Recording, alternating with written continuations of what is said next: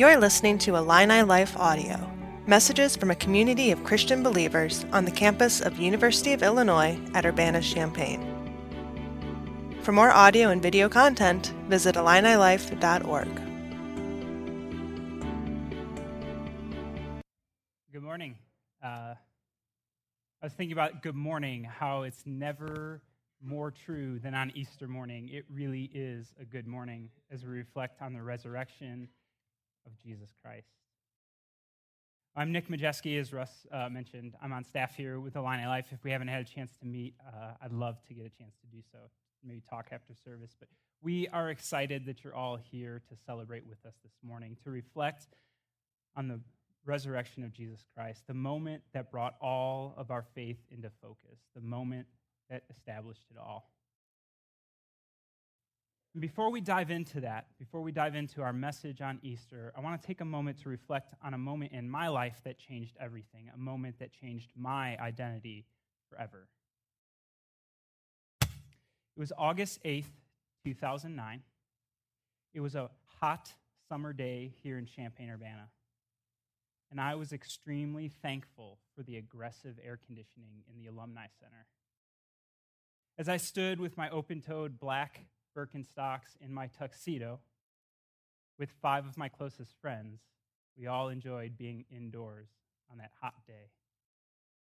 And mid afternoon rolled around, and our family and friends, they'd all been seated, some traveling far distances for this occasion, and the music shifted.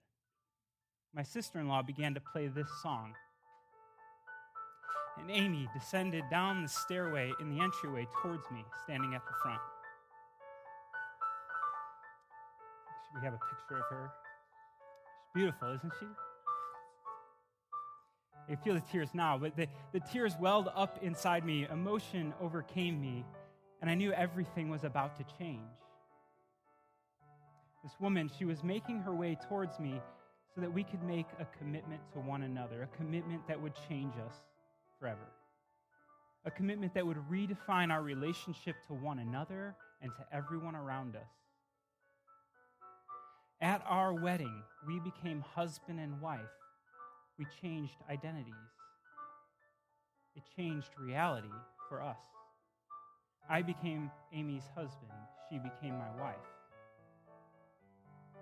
It was a new creation, a new thing coming about. And so that's what I want us to talk about this morning. I want us to talk about a moment in history that changed everything for all of us a moment in history that changed our identities, a moment of history that changed reality for everyone. It's a moment where despair turned to joyful hope. I want to talk about the resurrection, right? That's what I'm getting at. It's Easter. We talk about the resurrection on Easter. Well, as many of you know, we spent the last six weeks before spring break walking through the book of First Peter. It was a ton of fun to study that book together with you here and discuss it in small groups. I just, I loved it. I hope you enjoyed it. And I thought as we were reflecting on Easter, it'd be good to think back to Peter's opening in that letter because it sets a great framework for our message this morning. So uh, think back with me to 1 Peter chapter 1, verses 3 through 5. I'll have, I have them on the screen for you. Blessed be the God and Father of our Lord Jesus Christ, according to his great mercy.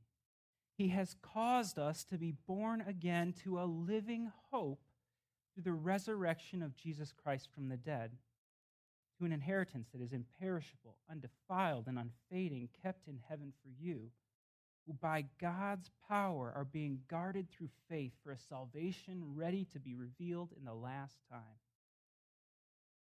Now, throughout Peter's letter, he held up hope in a future salvation awaiting for the believers of Christ. Through trial and despair and hardship, Peter said, Put your hope in your assured salvation that awaits you. This hope, it pulls us through. It's a hope that's a living hope, is the way he describes it, a hope that has force to it. It's hope that gets you up out of your seat and moves you around.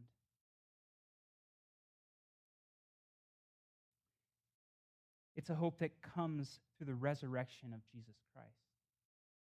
That's, the, that's our message this morning. That's what I want you to get. The resurrection gives us expectation that carries us forward, it inspires us to action. It should motivate us, get us up out of our seats. Resurrection gives us living hope. Resurrection hope is living hope. That's the message this morning. That's what I want us to see. So let's we're going to look at a passage in Luke's gospel. It's chapter 24 verses 13 through 35. And that's a familiar story maybe to some of you about two disciples who are on a road out of Jerusalem to a town called Emmaus. And on that road, a moment occurs that changes reality for them and for us. A moment that reshapes everything, that redefines their identities. Now, before we get into that, I want to really quickly summarize uh, what has happened, what's transpired up to this point. Now, I know many of us read and discussed the happenings of Thursday through Sunday uh, in the Gospels uh, in our small groups this past week. But we've been on spring break, and so we haven't had a chance to do that together here.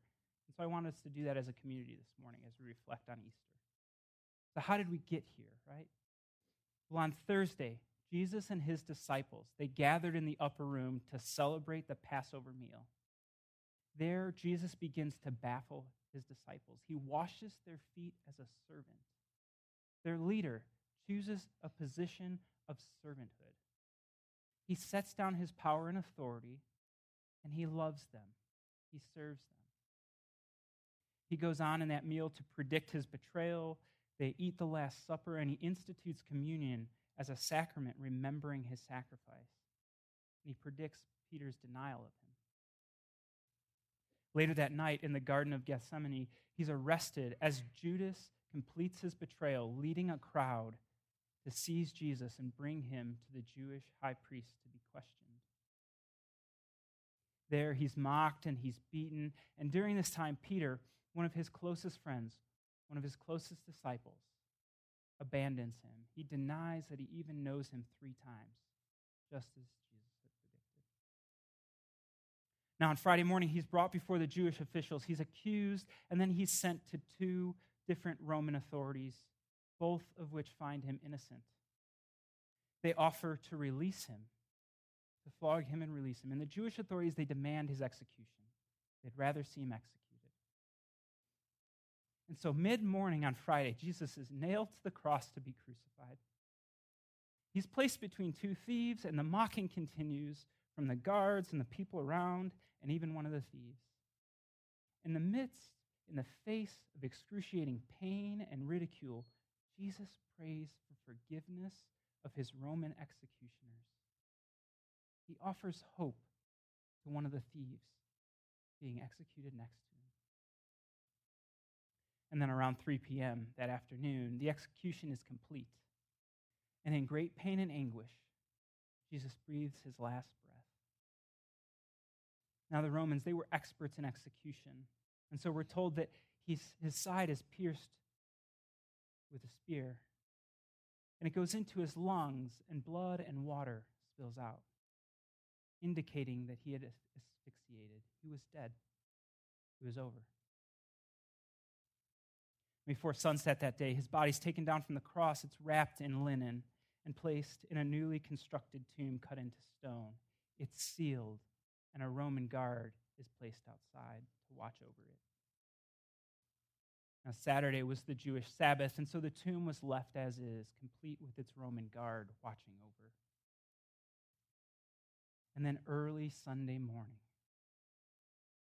some of the women that followed Jesus, they brought spices and, and other things to prepare his body for its final rest. And as they arrive at the tomb, they find it open and nothing inside but the linen Jesus had been wrapped in. And then angels appear to them. And Luke tells us in his gospel. And they were frightened and bowed their faces to the ground. And the men, and the men said to them, Why do you seek the living among the dead? He is not here, he has risen.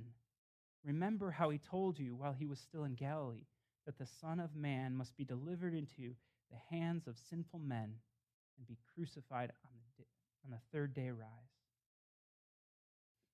And then word spreads to Jesus' followers as these women return. They tell of how they found the tomb empty and how these angels had said Jesus had risen from the dead. Some of them don't believe it and they go out there to see for themselves. And so as they hear these things, they're confused, which makes sense, right? I mean, how many of us know someone who died and then rose from the dead? I mean, they saw him executed. He was dead, completely dead. There was no question of that fact in their mind. And now there's reports that his body's gone, that an angel says he was alive. I think I get it. I think I'd have some doubts too. Maybe you would. I think I'd be confused. I wouldn't know what to do.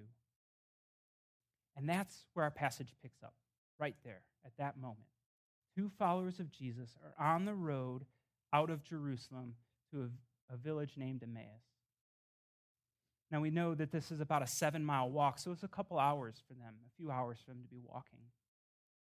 Now, why are they on this road? Well, because for them it's over. Jesus is dead. The movement's gone. It's done. Who do they follow now? They're trying to make sense of what just happened, right? Think about it. On Thursday, they were following a great leader who was going to change everything. And Sunday morning, they don't even know where his body is. His tomb is empty and he's gone. So they're headed back. They're doing what seems to make sense. They're going back to whatever they did before they heard of Jesus, before they began to follow him. They're returning to Emmaus. And along their journey, they're joined by someone that they don't know, a stranger to them. But as the reader, we know it's Jesus. So let's look at our passage Luke 24 13. I'll have the words up on the screen. You can follow along. That very day, two of them were going to a village named Emmaus, about seven miles from Jerusalem. And they were talking with each other about all these things that had happened. While they were talking and discussing together, Jesus himself drew near and went with them. But their eyes were kept from recognizing him. Now, the fact that they don't recognize Jesus is significant in this story. We're told actually that they're kept from recognizing him. You know, it's not just sort of like they had trouble recognizing him. The true Jesus, he can be hard for us to see at times. Maybe there are points in our lives where, where we didn't see the true Jesus. And that's a theme that runs throughout Luke's gospel people not seeing Jesus for who he really is. And as he teaches and does miracles and, and there's divine revelation, people start to get it. It starts to become more clear. But they need help, they need assistance through those things. They need further understanding and revelation to really see who Jesus is. That's a theme in Luke's gospel because it's a theme of humanity. It's true of us, it's true of humans, of our interactions with this God man. We see this today, right?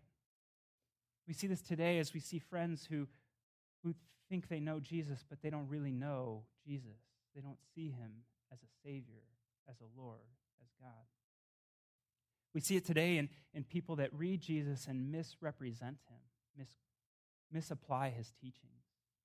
Hard to see the true Jesus for some people. We see it today in our lives and the lives of those around us when we hear people talk about Jesus and, we, and misrepresent him and say and do things in his name that make us wonder do they even know the same Jesus we know? Now, for our travelers, their disbelief in Jesus rising from the dead, their conclusion to pack it up and go home, that it's over, that their decision that he wasn't who they thought he was, it clouds their vision. It makes it hard to see the true Jesus for them. They can't see who is walking right beside them. And sometimes you and I, we struggle to see the true Jesus walking right beside us. Amidst all that we have going on in our lives, our distractions, maybe our inaccurate beliefs or shaky beliefs, our doubts, our pain, our disappointment, our lost hope, we can struggle to see the true Jesus walking right beside us. you and I, we're not unlike our travelers. We fail to see Jesus clearly. When we fail to see Jesus clearly, we can lose hope, just as they did. We can return to where we came from. Well, hope lost, disappointment, those are the places where Jesus meets his travelers. He meets them there, he engages, he asks questions, and he leans in. And they respond, they explain what's going on, what's transpired these past few days, and why they're so confused and sad. So let's continue looking at our passage, picking up in verse 17. And he said to them, What is this conversation you're holding with each other as you walk? And they stood still, looking sad. Then one of them, named Cleopas, answered, Are you the only visitor to Jerusalem who does not know the things that have, trans- that have happened there these days? And he said to them, What things? And they said to him, Concerning Jesus of Nazareth, a man who was a prophet, mighty in deed and word before God and all the people, and how our chief priests and rulers delivered him up to be condemned to death and crucified him. But we had hoped that he would be the one to redeem Israel. Yes, and besides all this, it is now the third day since these things happened. Moreover, some women of our company amazed us. They were at the tomb early in the morning and when they did not find his body, they came back saying that they had even seen a vision of angels who said that he was alive. Some of those who were with us went to the tomb and found it just as the women had said, but him they did not see. Can you feel the pain in their words? Can you feel their sadness, their confusion? What they are leaving behind in Jerusalem has shaken their world apart. It's turned it upside down. They can't believe this stranger that they are talking to has no idea what has happened. No idea what they're referring to. You know, it's like when I mentioned that the Cubs missed going to the World Series last year, and someone says, Who are the Cubs? You're like, How do I respond to that? You know, what do I do with that statement? I don't even know where to start. Uh, crushed hopes, that's something Cubs fans know. Crushed dreams, uh, dreams destroyed, crushed hopes. That's where our people are at, right? Maybe that's why Cubs fans are good Christians. Um, but we had hoped, right? That's their statement. But we had hoped, right? That's where they're, they're at. But we had hoped that he was the one to redeem Israel. That's such a powerful statement. It's such an ironic statement, isn't it? The thing they had hoped for is in fact what had just transpired, and they are telling it to the one who had done it. But they're blind to it, right? They can't see it, they don't understand. Just as they can't clearly see Jesus for who he was, they can't clearly see the cross and the empty tomb for what it was. On the cross, Jesus was at work redeeming all of humanity. In our place, he atoned for our sins. All of Israel, all of humanity redeemed. God in human flesh endured brutality in place of humanity. Though innocent, he was punished. Though sinless, he bore our sins. Though all powerful, he chose to submit for the followers of Jesus, for our travelers, watching the crucifixion was watching their hope nailed to the cross to die. But we had hoped, it's a gut wrenching statement, right? It, it puts forth all that they had lost in these days.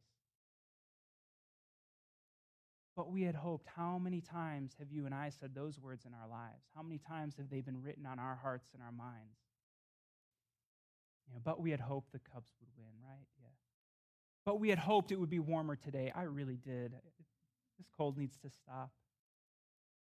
Or, but I had hoped she would be the one. She would say yes this time. But I had hoped he would ask me out and not her. But I had hoped I would get that job. But I would hope I would get into that grad school or that program. In our moments of hope lost, of dreams destroyed, Jesus is still there, walking beside us, just as he was there with them. In our disappointment, Jesus is near, whether we can see him or not. He walks with us. But we had hoped that he would be the one to redeem Israel. In fact, that's what he did. And Jesus goes on to explain that to them. So, as our passage continues, we learn that Jesus walked them through the scriptures, explaining all the prophecies concerning himself and why he had to suffer before he was glorified, why he had to endure this before the kingdom of God was brought forth. Let's pick up in, in verse 25. And he said to them, O foolish ones and slow of heart to believe all that the prophets have spoken. Was it not necessary that the Christ should suffer these things and enter into his glory? And beginning with Moses and all the prophets, he interpreted to them in all the scriptures the things concerning himself. So, in response to their confusion and their lost hope, Jesus tells them it always had to be this way, it had to go down this way. It was foretold. The Messiah had to suffer to be glorified. The suffering servant brings forth the kingdom of God. we read that, that Jesus interpreted all the scriptures to them, he explained them, he opened them up, he illuminated them. Now, I don't know what passages he went to. Luke doesn't tell us. But I wonder if he went to Isaiah 61 and showed them its proclamation of deliverance. I wonder if he went to Isaiah 53 and showed them how he was the suffering servant. Maybe he went to Daniel 7 and its picture of the Son of Man coming on the clouds. Maybe he went to 2 Samuel 7 where God told David the Messiah would be from his line and how Jesus was from David's line. We could go on, but whatever passages he took him to, I know the message was clear. Jesus is the prophet like Moses who mediates for the people and gives instructions for godly living. He is the son of David, the rightful king over God's people. He is the suffering servant who endured so we don't have to. He is the Messiah who redeemed God's people. He is the Son of Man given dominion over the earth. I think this would have been a fascinating Bible study to hear Jesus explain all these things to hear the creator of the world, the author of the Bible. The Bible study leader you want. Well, as, as Jesus opens up the scriptures to them, they begin to understand who Jesus was, what he had to endure, and why. And as they study the scriptures together, they grow in their understanding and knowledge of Jesus. Their vision is getting corrected. They're starting to see clearly again. And you and I, we're just like them. As we study the scriptures, we grow in our understanding and knowledge of Jesus. Our vision gets clearer. So when we struggle to see Jesus, we turn to the scriptures to renew our minds and grow in our understanding of him, to have our vision corrected. Well, our travelers, they're so enthralled with their conversation, their time with the stranger, that they don't want it to end. And so, as they approach Emmaus, they beg him to stay with them and continue their conversation. Jesus agrees and he joins them for a meal and, completes and continues to reveal his identity. Let's read in, in verse 28. So they drew near to the village in which they were going. He acted as if he were going further, but they urged him strongly, saying, Stay with us, for it is towards evening, and the day is now far spent. So he went in and stayed with them. When he was at table with them, he took the bread and blessed it and broke it and gave it to them. And their eyes were opened and they recognized him. And he vanished from their sight. It's Jesus, the risen Christ. It becomes obvious at, that, at this point to them. He takes the bread he blesses it, he breaks it, and gives it to him, just as he had done at the Last Supper, just as he had done when he fed the masses, just as he's going to do with the disciples next. At that moment, it all clicks. Their vision is restored. It's clear now. When they see Jesus doing what he has done before, their eyes are opened. He is revealed for who he is. They understand. It becomes obvious. Jesus' actions reveal the truth of who he is. Now, he explained who he was as they walked and he opened the scriptures to them. Then he demonstrated who he was the one who conquered death, the one who rose from the grave, the risen Christ sits before them, walks with them.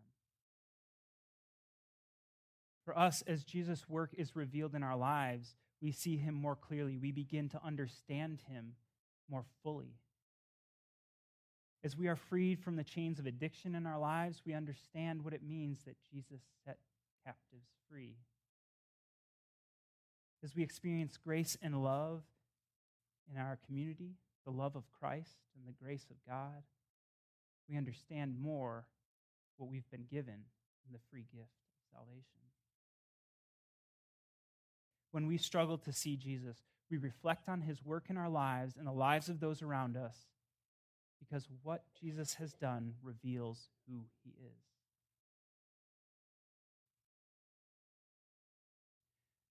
Well, as Jesus was revealed, they realized who he was. Their hope is restored. They're so moved that they return to Jerusalem. They return to the mission that they were on, to the community of Christ followers that they were with. Let's read the end of our passage here, picking up in verse 32. They said to each other, Did not our hearts burn within us while, we, while he talked to us on the road, while he opened us, opened us to the scriptures? And they rose that same hour and returned to Jerusalem. And they found the eleven and those who were with them gathered together, saying, The Lord has risen indeed and has appeared to Simon. Then they told them that what had happened on the road and how he was known to them in the breaking of bread. Their despair becomes delight as the truth of Jesus' resurrection begins to sink in. Jesus alive changed everything. It changed reality. It changed their identities. As hope is restored, as the reality of the resurrection sinks in, they spring up from the table and they hurry back to Jerusalem. That's the power of the resurrection. It gets them up out of their seats, it gets us up and makes us move. It requires response. Resurrection hope moves us to action. It changes our perspective on reality. It gives us a new identity. Resurrection hope is living hope, actionable hope, hope that pulls us forward, hope that moves us on. For our two travelers, the resurrection was a game changer. The passage says they rose the same hour and returned to Jerusalem. The journey that took 20 verses to happen is undone in one. As a reader, you get the sense that they're sprinting back to Jerusalem. You know, that's, that's the way it feels. That's the power of the resurrection. The resur- resurrection makes all the difference. It means Jesus conquered the grave. He no longer is bound by death. He was dead, laid in a tomb, fully dead, and then he wasn't. God raised him to new life. And that same power lives in us as his followers. We were dead in our sins, dead, completely dead. And then we weren't. We were raised to new life. We are raised to new life that is marked by living hope, hope that moves us forward. And that's the message of Easter. And so on a Sunday nearly 2,000 years ago, a tomb was found empty, and a group of religious followers were in despair. They didn't know what to do. They were confused, and hope was lost. Some of them, they returned to their previous lives, convinced it was over, not knowing what to do. Jesus wasn't who they thought he was. At least that's what they were beginning to conclude. But then the resurrection happened, right? Then the resurrection. The resurrection changed everything for the disciples. It restored their hope and faith in Jesus. It brought everything into focus about who Jesus was because what Jesus does reveals who he is. It clarified all that he had done and taught. It opened their eyes just as it opens our eyes. At the resurrection, reality was altered forever. It's a moment that changed everything for us, just as it did for them. It's the instant when despair turned to joyful hope. It's the moment where Jesus proved to be who he said he was. It's the moment that opened the eyes of faith, the truth of Jesus as our God and King, our Savior. And so, when we have a clear view of who Jesus is through studying Scripture and through encountering the risen Christ in his work in our lives, our hope is restored. It's placed firmly on our true Savior. And our restored hope, Peter tells us, becomes a living hope, a motivating force that awaits the completion of our salvation, a hope that pulls us forward to the final days.